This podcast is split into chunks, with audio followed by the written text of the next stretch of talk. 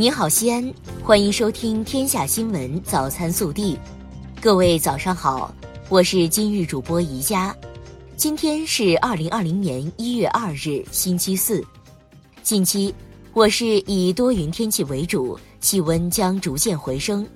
后期受南支曹东移影响，有一次雨雪天气过程。首先来看今日要闻。二零二零年一月一日出版的今年第一期《求是》杂志发表中共中央总书记、国家主席、中央军委主席习近平的重要文章，坚持和完善中国特色社会主义制度，推进国家治理体系和治理能力现代化。文章强调，全党要把思想和行动统一到党的十九届四中全会精神上来。把学习贯彻全会精神作为一项重要政治任务，抓好抓实。本地新闻：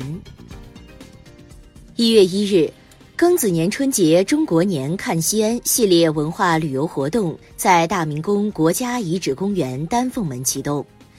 省委常委、市委书记王浩出席启动仪式，省委常委、省委宣传部部长牛义斌宣布活动开幕。市人大常委会主任胡润泽，市政协主席岳华峰，省文化和旅游厅厅长任宗哲，市委副书记韩松参加，市长李明远致辞，与会领导共同启动“中国年看西安”系列文化旅游活动。中国年看西安二零二零中国年活动昨日拉开帷幕。记者获悉。四十六项重点活动，二百五十五项群众文化活动将围绕历史文化、年俗文化、现代文化，给西安市民和游客带来集文化年、欢乐年、美食年于一体的全新体验，彰显古城文旅融合发展的硬实力。二零一九年十二月三十一日二十二点十八分。随着西安地铁六号线一期工程科技路站至西北工业大学站右线盾构区间的顺利贯通，六号线一期工程全线实现动通。记者昨日获悉，灞桥区近期启动了坊东街、新一路、新四路、坊五路等四条道路四点二公里架空线落地工程通信管沟建设。架空线落地工作正有条不紊加紧推进。陕西省医疗保障局、陕西省卫生健康委日前联合印发通知，明确全省各级各类公立医疗机构，包括城市公立医院、县级及以下公立医疗机构及中央在陕、军队在陕医疗机构，自二零一九年十二月三十一日二十四时起。实施医用耗材零加成政策，同步调整部分医疗服务项目价格。记者日前从陕西省生态环境厅召开的新闻发布会上获悉，二零一九年全省各级生态环境部门对环境违法问题立案七千六百二十七家，处罚金额三万四千零八十四点六六万元。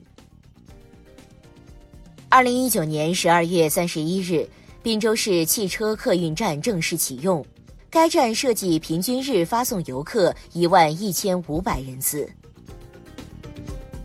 暖新闻：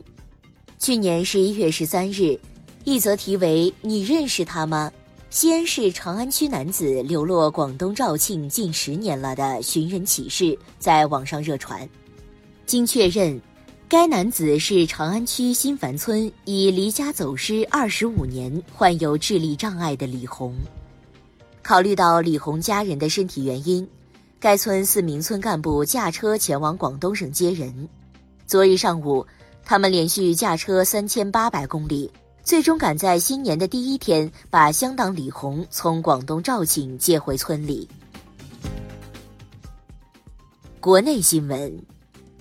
国务院日前公布《中华人民共和国外商投资法实施条例》，自二零二零年一月一日起实行。一日下午，中国人民银行宣布，为支持实体经济发展、降低社会融资实际成本，决定于二零二零年一月六日下调金融机构存款准备金率零点五个百分点。不含财务公司、金融租赁公司和汽车金融公司。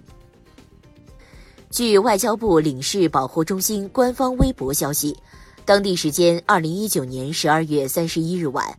埃及开罗市附近高速公路上发生一起严重交通事故，造成赴埃商务考察的中国公民两死四伤，伤者伤势较轻，经简单治疗均已出院。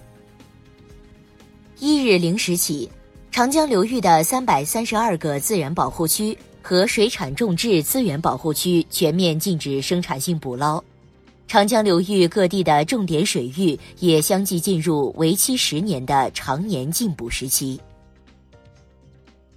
据中国地震台网正式测定，